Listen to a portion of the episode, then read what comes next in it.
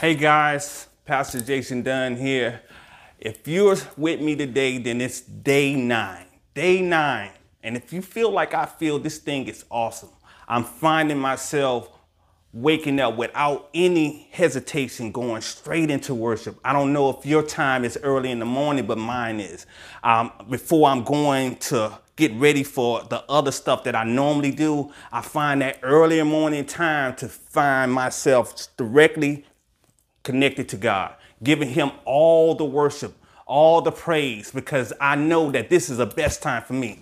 But today, today's scripture is going to lead you in a place where I know that it's built for the the main purpose of this worship challenge is me directing all my worship to God. Now, Psalms 34 and 1 said, I will bless the Lord at all times.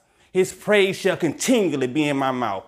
He's been so great to me. And I find myself talking about God more than I ever done before because I'm learning to worship Him more and more and more.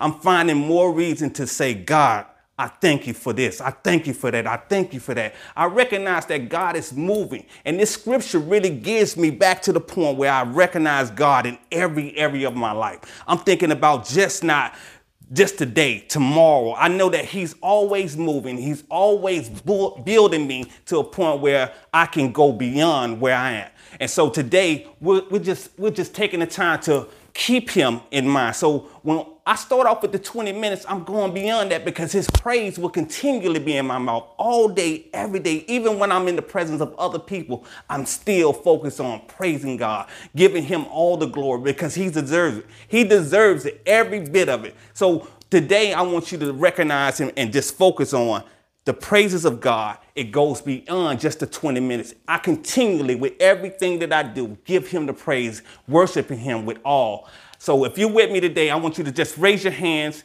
and say, God, this is your day. I thank you, God. You are mighty. You are great in every way.